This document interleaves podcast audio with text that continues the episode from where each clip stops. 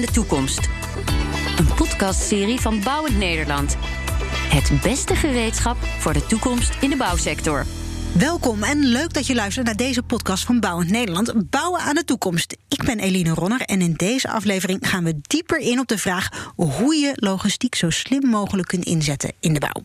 En dat doe ik natuurlijk niet alleen. Daarvoor heb ik uitgenodigd eh, Walter Ploos van Amstel, lector City Logistiek aan de Hogeschool van Amsterdam, en Arjan Walinga, expert bouwlogistiek bij Bouwend Nederland. Welkom allebei. Dankjewel. Dankjewel.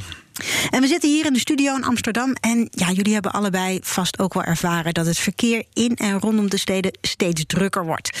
We staan steeds langer en vaker in de file.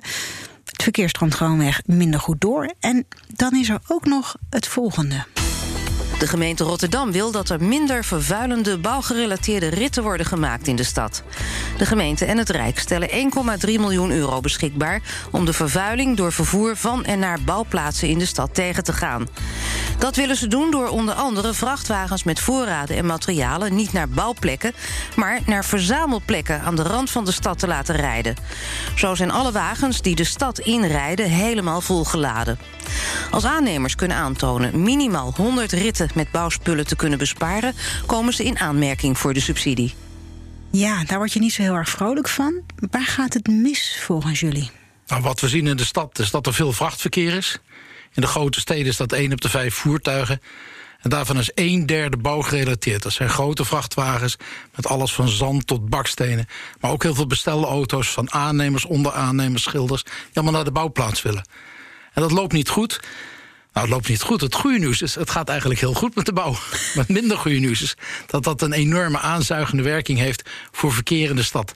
Dat is niet goed voor de congestie, is niet goed voor de luchtkwaliteit, is niet goed voor de verkeersveiligheid. Nee, nee, en daar, daar hebben we als, als ja, weggebruikers allemaal natuurlijk eh, vast wel eens mee te maken. Arjan, herken je het verhaal van Walter? Ja, ik herken het verhaal als uh, gebruiker van de weg, als inwoner van de stad. Het wordt drukker. En wat daarnaast is gebeurd, is dat we steeds meer in de stad zijn gaan bouwen. Een paar jaar geleden, vlak voor de crisis, hadden we nog veel Phoenix-locaties op groene plekken buiten de stad. En we zijn steeds meer in die stad gaan bouwen. En daardoor is het ook echt heel erg veel drukker geworden.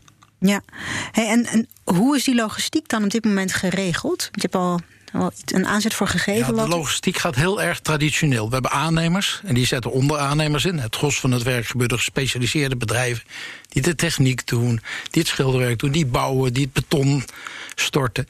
Dat zijn allemaal gespecialiseerde bedrijven die allemaal hun eigen leveranciers hebben. En die allemaal hun eigen logistiek regelen. En dat ook nog eens niet regelen met de buren die ook bouwen. Dus iedereen regelt op zijn uppie zijn eigen materiaalstroom die stad in. Dat betekent dat je dus geen gebruik maakt van de capaciteiten die er eigenlijk zijn. Je komt met grote hoeveelheden eigenlijk de stad in. Waar er eigenlijk, zoals Arjen al zei, geen ruimte voor is. We bouwen op een postzegel. Eigenlijk gaat de stadslogistiek, de bouwlogistiek in het bijzonder, gewoon niet goed. Nee, nee, dat klinkt echt als allemaal losse eilandjes waar mensen dan uh, mee Absoluut, aan de slag zijn. En met name de onderaannemers willen nog wel eens last minute plannen. Die komen thuis en die gaan dan nadenken: wat ga ik morgen? Soms zelfs gewoon afhalen. Kun je je voorstellen? Al die dure uren van die bouwers. Waarbij ze eerst naar de groothandel gaan. Of ze bestellen s ochtends vroeg en dan willen ze het allemaal s ochtends vroeg hebben. Het heet eerste werk eerst. Dus tussen 7 en 9 zien we een enorme piek in de bevoorrading aan al die bouwplaatsen. Jeetje, zo'n last minute planning, dat lijkt de radio wel, uh, jongens. Hey, nou heb ik me laten vertellen dat er in verschillende steden ook stadsregisseurs zijn. En dat zijn regisseurs die moeten ervoor zorgen dat er zo min mogelijk overlast is door onder meer het bouwverkeer. Gert Oosting is zo'n stadsregisseur hier in Amsterdam en die vertelde ons het volgende. Er zijn natuurlijk regels voor bouwwerkzaamheden in de stad. En daarbij is ook altijd een uh, logistiek plan nodig. Uh, maar dat is ook vooral gericht op het bouwwerk op zichzelf en de plek waar het bouwwerk plaatsvindt.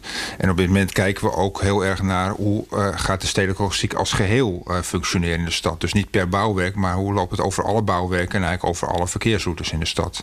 en daar zijn een heleboel nieuwe ontwikkelingen, omdat de stad steeds drukker wordt. Veel bouwwerkzaamheden en ook met de kaders en de bruggen die in de stad spelen waar grote problemen mee zijn. Is er veel meer nodig dan tot nu toe gedaan werd. Dus we zijn bezig met ook aanvullende afspraken en om dat meer op elkaar aan te passen. Ja, Gerdy zegt het al. Hè? We zijn uh, druk bezig met aanvullende afspraken om zaken beter op elkaar aan te passen.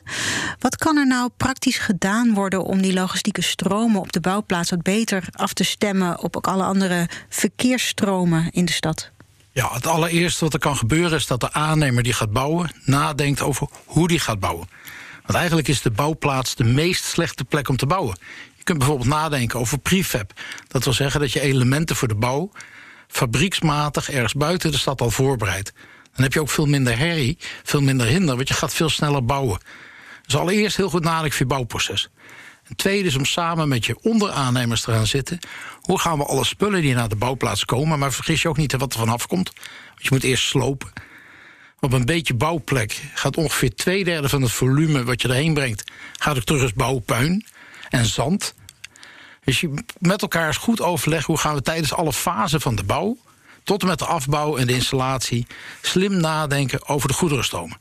Dat kan op verschillende manieren. Dat kan via die verzamelpunten die net genoemd werden. Dat noemen wij bouwhubs. Maar dat kan ook in samenwerking met je groothandel. De groothandel is ook bij uitstek geschikt om materialen van heel veel leveranciers te bundelen met elkaar. Maar een hele grote stap voor de toekomst wordt om jouw planninginformatie voor jouw project, om dat samen met collega-bouwers in hetzelfde gebied met elkaar af te stemmen. Als je allemaal op dezelfde dag beton wil storten, dan loopt het muur vast. Je moet dus met elkaar afspraken maken. Jij hebt maandag en dinsdag, wij hebben woensdag en donderdag. En misschien moet je wel samen met elkaar de bouwlogistiek gaan combineren voor dat gebied. Het begint met informatie delen met elkaar. Ja, hey, en waar in dat proces kun je dan het beste beginnen met het aanbrengen van veranderingen, wat jou betreft? Nou, dat moet eigenlijk al helemaal in het begin beginnen. Steden en gemeenten komen met bouwplannen. Bij die bouwplannen ga je bepalen hoeveel sociale huur moet je plaatsen. Wat voor functies moeten in het gebied komen? Je maakt met elkaar afspraken welke infrastructuur ondergronds, bovengronds wordt aangelegd. Als je in die bouwplannen niet al nadenkt over hoe je wil dat de logistiek tijdens de bouw gaat gebeuren, en dat leg je vast in een document wat bij die gebiedsplannen hoort, en dat geef je mee aan alle projectontwikkelaars, want de aannemer zit helemaal aan het einde van de keten. Het is eerst de projectontwikkelaar die een plan maakt. Als je die niet de logistieke eisen meegeeft, gaat hij ook niet nadenken over slimme bouwlogistiek. Vervolgens gaat die projectontwikkelaar aanbesteden aan aannemers. Als je dus als gemeente vooraf die eisen goed hebt vastgelegd over bereikbaarheid, leefbaarheid, veiligheid en communicatie. Dat noemen wij heel duur BLVC-plannen. Als je dat van tevoren niet meegeeft aan de projectontwikkelaar, dan komt het niet terecht bij de aannemer. Dan maakt een aannemer een offerte op basis van de meest makkelijke manier van bouwen. Wat niet altijd de meest handige manier is voor die bouwlogistiek. Ja, dan kom je later in een conflict. Dus helemaal voor in het traject je als gemeente de spelregels moeten meegeven voor bouwlogistiek. Ja, dat, dat klinkt er eigenlijk, eigenlijk wel logisch. Ehm, maar toch gebeurt het nog niet. Hoe kan dat? Ja, het klinkt heel logisch. Alleen je hebt het over een gebied. En dat gebied, daar zitten partijen in en die communiceren van nature niet met elkaar. Want die hebben losstaande bouwprojecten. Dus wat je ziet in steden die daar stadsregie op gaan voeren... die zeggen van het is mijn gebied, ik moet het gebied leefbaar houden... ik moet het gebied veilig houden en ook schoon, schone lucht... dan zal je over projecten heen in jouw eigen stad moeten gaan kijken. En dat betekent dat je ook heldere regels gaat afgeven. Uh, uh, voordelen aan bouwers die zich houden aan die regels... die die schoonheid van die stad en die leefbaarheid van die stad ten goede komen. Dus uh, waar het aan schort, dat was jouw vraag... dat is dat de regie er eigenlijk niet is. Wel binnen een bouwbedrijf, maar tussen verschillende bouwplaatsen in een stad niet. En dat moet echt uh, volgens ons worden aangepakt. Ja, ja. En um, bij wie zou dat dan moeten liggen? Het klinkt een beetje als een gemeentelijke nou, het, het, het, klinkt misschien dat er niks gebeurt... maar gemeente als Amsterdam is geweldig ver met het stellen van bouwlogistieke voorschriften. Gemeentes Rotterdam is een ontwikkeling. Den Haag en Utrecht denken ook na. Dus de vier grote gemeentes met elkaar bezig. Die hebben ook specialisten binnen de gemeente... in hun ingenieursbureaus die verstand hebben van die bouwlogistiek. Goed nieuws is dat het CROW, dat is een overheidsinstelling die gemeente adviseert over mobiliteit, ook al een boekwerk heeft gemaakt waarmee gemeenten, of je nou in Zutphen zit, Apeldoorn of Eindhoven, concreet mee in de slag kan om na te denken over welke bouwlogistieke eisen kun je meegeven aan aannemers. Het is natuurlijk goed dat alle gemeenten op een gestandardiseerde manier doen. Ja. En dat gebeurt niet alleen in Nederland. We zien in Londen is men heel erg ver met als bouwlogistieke eisen. In Stockholm, uh, in Berlijn. Uh, iedere stad is eigenlijk nu wel aan het nadenken over hoe kan het anders. Ja, wat zouden wij in, in, in kleinere steden, want ik hoor in, in de grote steden hebben we het eigenlijk best wel goed voor elkaar. Wat zouden we in kleinere steden nou kunnen leren zodat we het daar. Nou, de grote steden is ook nog heel veel te doen. Het staat, ja. het staat, niet in de, het staat in de kinderschoenen. kleinere steden kunnen leren van die aanpak. wat je minimaal kan doen is als je een gebied gaat ontwikkelen. Want zelfs een kleinere gemeente ontwikkelt een gebied wat vergelijkbare omvang heeft met grote woonwijken in de vier grote steden. Maar ook bijvoorbeeld grote infrastructuurprojecten. Want infrastructuur is in een stad wel de helft van het bouwlogistieke volume. De straten, de kademuren, de riolen. Uh, wat je kan meenemen uit dat CROW-document over bouwlogistiek, wat met de sector gemaakt is, zijn checklisten voor wat voor afspraken moet je vastleggen in die BLVC-plannen. Welke kun je vervolgens meegeven in de projecten. En daarnaast hebben een aantal gemeenten een set van wat heet werken in de openbare ruimte, WIOR-spelregels. Die kun je kopiëren en één op één gebruiken. Maar de gedachte dat kleine gemeenten ook kleine bouwprojecten hebben, is absoluut niet waar. Hm, nee. Nee. Hey, en wat, waar hebben we dan nog de grootste stappen nog te zetten? Want ik hoor je zeggen, daar, daar gaan al heel, heel, veel dingen gaan nog goed, maar we moeten ook nog wel. Nee, de grootste stap die te zetten is best een lastige. Want de gemeente heeft meerdere directies, afdelingen. En de ene afdeling wil zo hoog mogelijke opbrengst hebben uit gronduitgifte. Als ik het dan aannemers en projectontwikkelaars moeilijk maak, dan heb ik een lagere prijs misschien van de gronduitgifte. Dus we zien een stevig gevecht binnen gemeenten. Want het verbeteren van de leefbaarheid, van de veiligheid, van de luchtkwaliteit heeft een opbrengst. Maar die zien we nergens terug. Dus soms is de focus heel erg gericht op maximale prijs van die gronduitgifte. En als je dan je bouwlogistiek vergeet, dan kom je die problemen. Ik denk dat de eerste stap die gezet moet worden, is dat gemeenten beseffen dat die bouwlogistiek belangrijk is voor hunzelf. Vervolgens is het de zaak om die projectontwikkelaars die die eisen moeten meenemen, de projectontwikkelaar. Dat die projectontwikkelaarsgebied moet het ook met elkaar afstemmen. En vervolgens komt het terecht bij de aannemers. En daar zit het vooral op. Maak nou eens gebruik van de data die je hebt, de gegevens over het bouwen. Die leggen we vast in een bouwinformatiemodel. Hoe ga ik nou dat bouwinformatiemodel, BIM, hoe ga ik dat nou verrijken met planningsdata? En op het moment dat ik dat heb, heb ik data die ik kan delen met alle aannemers in mijn omgeving. Maar nog belangrijker, ook met de stadsregisseur. Want de stadsregisseur heeft uh, verkeersmodellen. En die kan die bouwlogistieke volumes in dat verkeersmodel zetten. Kan je dus ook als bouwer helpen om dat bouwtrein slim bereikbaar te maken. Want de verkeerslicht in alle gemeenten Nederland langzaam wel intelligent. Dus kun je stiekem een kleine, nou kleine, stevige groene golf krijgen, waardoor je snel doorstand. Maar we kunnen ook nadenken over verkeerstechnische maatregelen. Dus bijvoorbeeld tijdelijk een extra weg. Of tijdelijk verkeer anders omleiden. Dus het delen van die data is geweldig belangrijk ook voor de aannemer, waardoor die niet gestoord wordt in zijn bouwlogistieke proces. Die dialoog tussen de stadsregisseur en de aannemers in een gebied is geweldig belangrijk voor de doorstroming. Ja, ja. Arjan, herken je dat wel? Dat het uh, ook heel erg belangrijk is dat in een gemeente ook alle neuzen dezelfde kant op staan. En de, dat men zich realiseert hoe belangrijk bouwlogistiek eigenlijk is? Ja, zeker. Als je naar een gemiddelde gemeente gaat kijken, dan hebben we daar de belangrijke uh, ja, afdelingen eigenlijk die het voor bouwlogistiek uh, van belang maken. Dat is economische zaken. Ja, die willen de stad leefbaar houden. Dus er moet veel gebouwd worden. Aan de andere kant verkeer en vervoer. En die zeggen nou, die stad moet netjes blijven. Die moet, moet bereikbaar blijven. Dus laten we alsjeblieft de stad dicht gaan zetten. En daar, daar, ontstaat dan al een soort tegenstelling. Dan heb je nog ruimtelijke ordening. Je hebt nog toezicht. En dan is de gemeente zelf ook nog eens een keer wetgever. En dat alles bij elkaar zorgt ervoor dat ze ja, wat diffuus naar buiten gaan. En dat zien we ook terug bij de bouwbedrijven.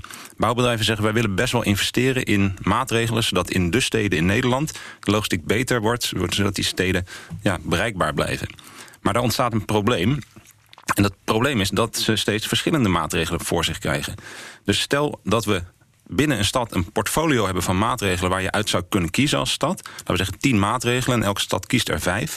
En die worden aan de bouw gepresenteerd. Dan weet ik zeker dat wij met onze bouwbedrijven echt die investeringen zullen gaan doen. En dat hebben ze ook al naar ons uitgesproken. Wij willen echt investeren, maar we willen niet anders investeren voor Zutphen... en we anders voor Zoetermeer en we anders voor Gouda. Dat is niet te doen, is niet te betalen en is ook niet effectief. Nee, nee, kan ik me voorstellen. Hey Walter, ik heb me laten vertellen dat jij een zeven stappen methode hebt ontwikkeld... voor een optimale logistiek in bouw en steden. Uh, kun je me daar door, door die zeven stappen heen lopen? Ja, als Hogeschool van Amsterdam hebben we een Europees project gedaan... samen met Stockholm, Göteborg, Brussel en Wenen en Amsterdam. En gekeken naar de best practices in bouwlogistiek... en vooral de governance. Als een duur woord voor hoe kijkt de gemeente naar die projecten. In die zeven stappen, als je dat met elkaar doorloopt... begint het eerst met wat is je bouwlogistieke strategie? Dus dat, dat lastige spel tussen die gronduitgiften... de eisen die je wil meegeven, dat is één... Vervolgens ga je toe naar per gebied wat je wil gaan ontwikkelen, het meegeven van de BLVC-kaders. Hoe bereikbaar, de leefbaarheid, veiligheid, communicatie. Daarna komt het terecht bij projectontwikkelaars. Want dat is pas de volgende. Een belangrijke volgende stap is dat je oplet dat die projectontwikkelaars het in hun tenders gaan meenemen. Interessant genoeg in de gemeenten in Nederland is ongeveer de helft van het bouwvolume, niet geld, maar volume, is een opdracht van de gemeente. Dus we kunnen daar een hele belangrijke rol in spelen. Want als alle gemeenten op dezelfde manier aanvragen bij al die projectontwikkelaars en aannemers, dan ga je natuurlijk heel veel winst maken. Dus de gemeente heeft een voorbeeldfunctie. Wordt wel eens vergeten. Uh, vervolgens zitten we inmiddels bij stap 6. Moet het meegenomen worden in de afspraken die per bouwproject worden gemaakt. En over die bouwprojecten heen is de coördinatie in zo'n gebied. Daar zien we heel veel gemeenten nu goed inzetten op gebiedsmanagers. Zoals bijvoorbeeld in de Amsterdamse Houthaven, waar ploeggebiedmanagers over de projecten heen goed nadenkt. En tenslotte, er is natuurlijk geen enkel plan compleet als je niet ook heel goed de handhaving regelt. En die handhaving gaan we straks digitaal doen. Al die vrachtwagens, dat zijn zware zelf of rondrijdende computers. Laten we hier gewoon eens gaan monitoren. Dan kunnen we ook kijken wat voor effect de maatregelen hebben. En nog belangrijker, houden al die aannemers zich van de afspraken. Ja, ja. ja dat is natuurlijk uh, heel mooi, maar het is ook vooral theorie nog. Um, Arjan, zijn al deze stappen ook haalbaar? Ja, die zijn ja, zeker. Die zijn haalbaar. En dat, dat, uh, dat hebben we gezien in allerlei projecten die we hebben gedraaid. Waar we nou, tot wel uh, eh, 70% minder transportbewegingen voor elkaar hebben gekregen. Ik geloof dat het de trip was. Ik moet even naar wat. De trip in Utrecht was een van de eerste echte mooie voorbeelden. Ja, en, en daar, zit, daar zit echt 70% minder transportbewegingen in de stad. Omdat we slimmer nadenken en beter afstemmen van tevoren. 70 procent. 70, ja, ja, ja. Ja, maar belangrijker nog, veel meer productiviteit op de bouwplaats. Je wil alles just in time krijgen, alles goed voorbereid, dingen al uitgepakt. Zodat als je op het werk komt, dat ook alles al klaar staat. Het was niet alleen maar prop het maar bij elkaar in een hub. Maar die hub die betekent ook veel toegevoegde waarde in dingen al uitpakken, klaarzetten. Zodat je op de bouwplaats niet ontdekt van hé, hey, er ontbreekt wat. Ja. Ja, er is niks belangrijks dan die productiviteit op de bouwplaats. We hebben veel mensen tekort in de bouw. Uh, sneller bouwen, slimmer bouwen, minder faalkosten. Uiteindelijk straks ook een tevreden koper van het project. Ja, het mooie aan dit thema is dat het voor ieder wat wils is. Hè? Uh, als bouwer word je efficiënter. We hebben in het begin, de beginjaren hebben we wat onderzoeken gedaan met studenten, getimed op de, op de bouwplaats.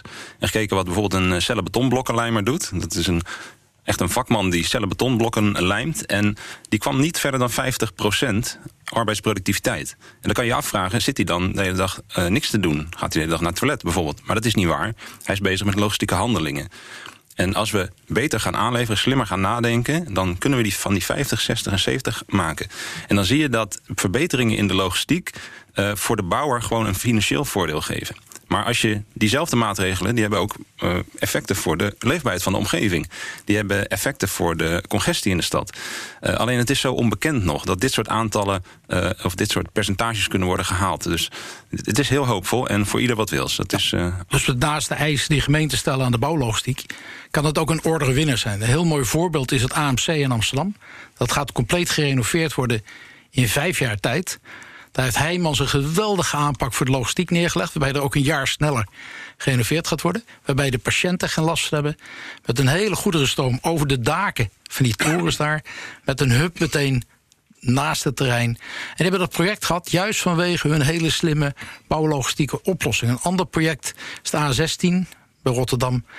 Of de Amstelveenlijn, die overigens ook keurig op tijd opgeleverd is. Maar het consortium dat de Amstelveenlijn heeft aangeboden had het minste aantal dagen hinder voor de mobiliteit in dat hele gebied. En dat het minste aantal dagen hadden de OV-reiziger last van. Dus het nadenken over bouwlogistiek gaat ook over alle mobiliteit rondom zo'n bouwcomplex. Ja, ja. Hey, en dit, dit bespaart ook op de kosten. Hebben jullie enig gevoel hoeveel kosten je daarmee kan besparen? Als je gaat kijken naar de, naar de kostenkant, er is een uh, prachtig bouwwerk gemaakt in Rijswijk. Het is het European Patent Office, gemaakt door TBI. En die hebben uh, in de uitvoering zijn ze 50% sneller door het uh, project gegaan. Dat is, dat is behoorlijk wat. Door die ja. verhoogde efficiëntie van, uh, van medewerkers.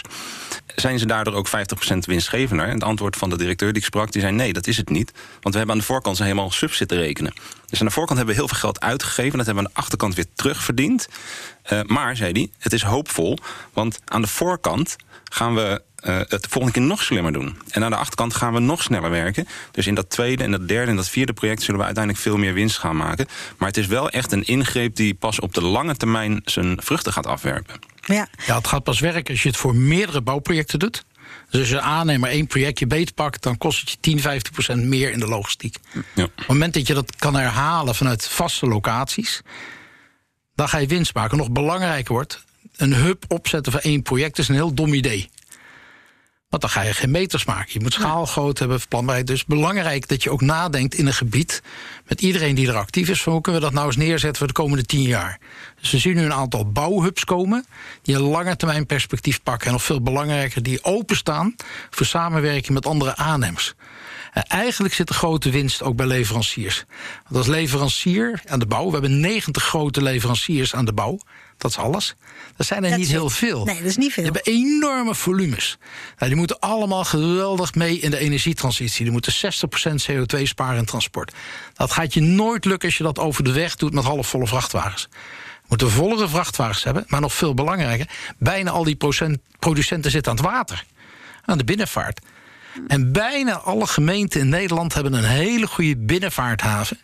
Dus je kunt met hele slow mobility, nou slow, een vrachtwagen doet er vier uur over, een boot één tot twee dagen. Dat is echt best snel als je goed plant. Ik wou zeggen, een vrachtwagen de file. Ja, en, en vrachtkosten met de binnenvaart... dan ben je 15 tot 20 keer minder kwijt aan transportkosten. Dus we moeten met elkaar ook nadenken en narekenen... wie nou uiteindelijk de baat heeft. Dus je gaat sneller bouwen, je gaat efficiënter bouwen... met minder mensen en veel belangrijker, en minder faalkosten. Ik heb net een nieuw huis opgeleverd gekregen... met 123 opleverfouten. Van het gros terug te voeren is op de logistiek. Je gaat door schaalgrootte, om met elkaar samen te werken in die overslag aan de randen van steden, gaan ook daar de kosten omlaag. En zeker als we leveranciers meekrijgen die gaan inzetten op slow mobility met volle vrachtwagens, gebruik maken voor de binnenvaart, daar zitten daar enorme winsten te halen. In de bouwkosten in Nederland zit 15 tot 20 procent transportkosten. Nou, dat moet met elkaar toch beter kunnen. Ja, dat zou ik zeggen van wel, inderdaad. Hè? Hey, en ik, ik, het woord schaalvoordelen, het is al een paar keer gevallen. Hè? Je moet voldoende schaal hebben. Is het dan ook wel mogelijk voor MKB-bedrijven in de bouw, die toch vaak aan het einde van de keten zitten, om ook mee te doen? Ja, dat is mogelijk. Je ziet, de grote bedrijven kunnen dat makkelijker zelf opstarten... omdat ze die volumes zelf hebben en veel grotere inkoop uh, plegen. Uh, wat we zien is dat een aantal leveranciers in Nederland... Concepten aan het ontwikkelen zijn waar MKB-bedrijven op kunnen aanhaken. En je zou dat een beetje kunnen zien als ja, de, de opkomst van de pakketdiensten. Ik, ik, stel me zo voor soms dat ik een eigen bedrijfje zou beginnen... dat laten we zeggen dat ik taarten ga verkopen. Dan komt die gedachte in mijn hoofd omdat ik weet... dat ik mijn logistiek via zo'n standaard pakketleverancier ook echt kan doen... tegen kosten en tegen een service die past bij dat bedrijf. En zoiets hebben we in de bouw eigenlijk nog niet. dat zou er wel moeten komen. Feitelijk een, een product waar je kant-en-klaar gebruik van kan maken... Uh, en de kernvraag is dan wie gaat dat uh, oprichten? Wie gaat dat opstarten? Zijn dat de DHL's van deze wereld, de TNT's? Ja, wij hebben gemerkt dat die best wel stappen zetten, maar niet heel gretig zijn. dus wij verwachten eigenlijk dat dat bij de leveranciers zal gaan plaatsvinden. De, ja. die, die 80, 90 partijen in Nederland, die hebben een wagenpark staan, die hebben verstand van logistiek en die kunnen dat best met elkaar gaan delen. Ja, we hebben in Nederland een geweldige groothandelsstructuur met de bouwcenters, Tio Bouwmaat. Uh, de, de, geweldige concerns die geweldig goed de logistiek regelen. Van Keulen naar Amsterdam. Hm. Onderdeel van Raap Kergen laat bijvoorbeeld gips over water in Amsterdam komen. En alle MKB'ers die een spulletje kopen van Keulen profiteren daarvan. Oké. Okay. Wat natuurlijk wel een eis is die je aan die MKB'er mag stellen, is: het gaat niet vanzelf. Als jij met je telefoon blijft bestellen en zomaar s ochtends met je car bij de groothandel staat om af te halen, ja, dan heb je geen toekomst. De toekomst is een die bedrijven die bereid zijn te investeren in de IT, waarbij de leverancier over je schouder kan meekijken over wat jij morgen op de bouwplaats nodig hebt. En ik denk juist MKB'ers zijn natuurlijk veel flexibeler dan die hele grote concerns met alle IT. Want op het moment dat een van die bouwgroothandels begint met een slim appie waarmee je even simpel kan bestellen. Je bouwmaatje, zal ik maar zeggen. Ja. Dan gaat dat natuurlijk in één keer een enorme golf nemen. Als je thuis gewend bent van het gemak van de bol.coms de Cool Blues. Ja, waar blijven de groothandels met dat soort concepten? Ja, en er zit ook nog wel iets anders in dat een aantal van die leveranciers ook wel een beetje over hun gevoel van trots heen moeten stappen. Hè. Uh, Renza is een goed voorbeeld daarvan. Die zegt van wij willen best wel spullen van andere leveranciers in onze vrachtwagen naar jouw klant brengen. Dus dat betekent feitelijk dat je rijdt voor een concurrent. Dat zou kunnen. Ja, dat is gevoelig. Uh, Renza stapt daarin naar voren. En ook een aantal andere leveranciers die dat doen. Maar veel leveranciers zeggen van ja, dat vind ik eigenlijk niet zo relaxed. Want dat betekent dat ik zonder mijn logo bij die, bij die bouwer op de bouwplaats kom. Ja.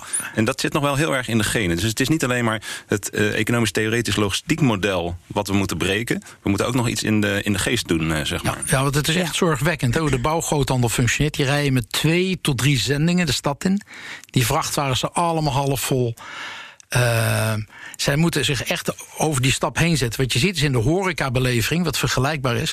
dan zie je Bitfood en het grootste leveranciers zeggen... wij gaan vanaf juni volgend jaar, of dit jaar, 2010, beginnen met white label trucks. En iedereen is welkom ons transportnetwerk te gebruiken.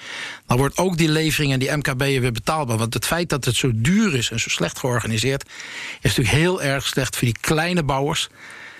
En dat, dat, dat is zorgwekkend. Misschien een heel raar voorbeeld. We hebben Nederlands Centraal Boekhuis. Ja. Er zitten alle uitgevers, alle boekhandels. En daardoor kan iedere kleine boekhandel voor dezelfde kost als een hele grote boekhandel zijn boeken krijgen. Dat leidt tot een enorme diversiteit in het ondernemerslandschap. Laten we nou eens een voorbeeld aan nemen voor de toelevering in de bouw. Ja, ja dat, dat klinkt eigenlijk wel hartstikke mooi. Als ja, gewoon... Centraal Bouwmaterialenhuis. Ik vind hem goed. Ja, of, ja, of je, de, de grootste bouwmaat. Hm, misschien wel. ja. Ah. We hebben geen voorkeur voor leveranciers, toch Walter? Nee, maar ik denk dat de, de ondernemers die toeleveren in deze branche dit ook wel zien. Hè? Op dit moment, waarmee we begonnen, is 50% van de bouwprojecten zit in de groene weide. In 2040, en dat is voor ondernemers best heel dichtbij, dat is maar 20 jaar, is straks 80%, komt de bouwagenda, 80% van de bouwwerkzaamheden is in steden. Daar kun je echt niet zomaar komen. Dat moet je met zero-emissie. Wat overigens opvallend genoeg heel veel MKB'ers nu al doen. Want te zien dat elektrisch rijden qua investering inmiddels net zo duur als het diesel. Maar qua de kosten van dagelijks gebruik inmiddels dik onder de diesel ligt. Bij mij thuis ja. staat een, een aannemer uit Aalsmeer. En die, komt, die doet al het werk aan de bestrating in Amsterdam-West. En die komt met zijn elektrische autootje, zo'n klein Nissantje. En zegt een beetje beter plannen. Maar we zijn zeer tevreden. Ze zijn nu zes maanden bezig en ze lopen lachend rond. Ja, nee, dat snap ik. Ja. Nou, als de logistiek in de bouw dus slimmer wordt, en uh, dat, dat gaat het worden, daar hebben we ja, eigenlijk alle ja, vertrouwen slimmer is mooi, maar, maar heel lastig wordt straks. Ik heb, ik heb nog nooit een pallet bouwmateriaal uit zichzelf een vrachtwagen zien springen. ik ook niet. Dat is het resultaat van de logistieke planners in deze sector. We moeten wel geweldig veel gaan investeren in het kennisniveau van de mensen die in hun verleden nog niet opgeleid met bouwlogistiek. En ook bouwkundestudenten. En bouwkundestudenten. Dus wat wij doen is de bouwkundestudenten aan de hogeschool veel meer logistiek meegeven. En we gaan zelfs met elkaar een minor bouwlogistiek. Met drie hogescholen, Rotterdam, Utrecht en Amsterdam. In de markt zetten om te zorgen dat dat talentensector instroomt die wel mee kan denken bij tenders over de winnende bouwlogistiek, die bij de voorbereiding de winnende bouwlogistiek kunnen ontwerpen. En in de uitvoering al die afspraken die over bouwlogistiek gemaakt kunnen nakomen. Ja, dat is aardig. Ik, ik zeg altijd, als je in de, ik heb twaalf jaar bij Siemens uh, in de logistiek gezeten. Uh, en bij Siemens ga je als logisticus ga je tweaken en tunen. Er zijn hele kleine dingen te, te, doen. En soms sta ik voor een, uh, voor een groep studenten en dan vragen ze mij waar moet ik gaan werken? Moet ik nou in de fast moving consumer goods of moet ik in de bouw? En dan zeg ik dat hangt er vanaf hoe je in elkaar steekt. Want ben jij eentje van het tweaken en het tunen, de kleine procentpuntjes halen? Of ben je van de grote bewegingen? Dus dan moet je in die bouw komen. Dus ben je heel grondstoffelijk type je zit in de logistiek. Je denkt, ik wil een echte uitdaging. Dan moet je gewoon gaan solliciteren in de bouw. Dat is echt een oproep ook aan alle mensen die nu in de logistiek zitten. Het is een ontzettend interessante sector waar heel veel gaat uh, gebeuren in de komende jaren nog. Ja, ja, misschien wel meer dan, dan ja, die fast-moving consumer goods. Absoluut, waar die logistiek ja. al veel beter geregeld is natuurlijk. Ja, daar, daar, kan je, daar gaat het echt om procentpunten, om promielen zelfs.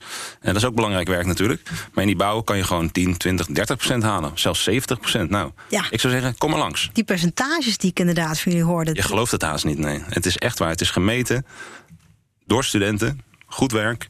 En het is echt, dit is het. Ja. ja. Hey, en op welk vlak zit nou de meeste winst, denken jullie? Allereerst productiviteit op de bouwplaats. In de tweede plaats dat we hiermee geweldige bijdrage leveren aan het klimaatakkoord. Ja, ja het milieu denk ik ook. 100% eens, ja. ja. Ja, en uiteindelijk uh, profiteren wij als, als inwoners van steden. Sneller, je woning op tijd en zonder problemen. Daar gaat het natuurlijk ook om. Dat is ja. wat je wil. Ja, nou ja, wat mij betreft liever vandaag dan morgen, jongens. Mooi. Gaan doen. Nou, dat vind ik een heel mooi iets om deze podcast-aflevering mee te besluiten.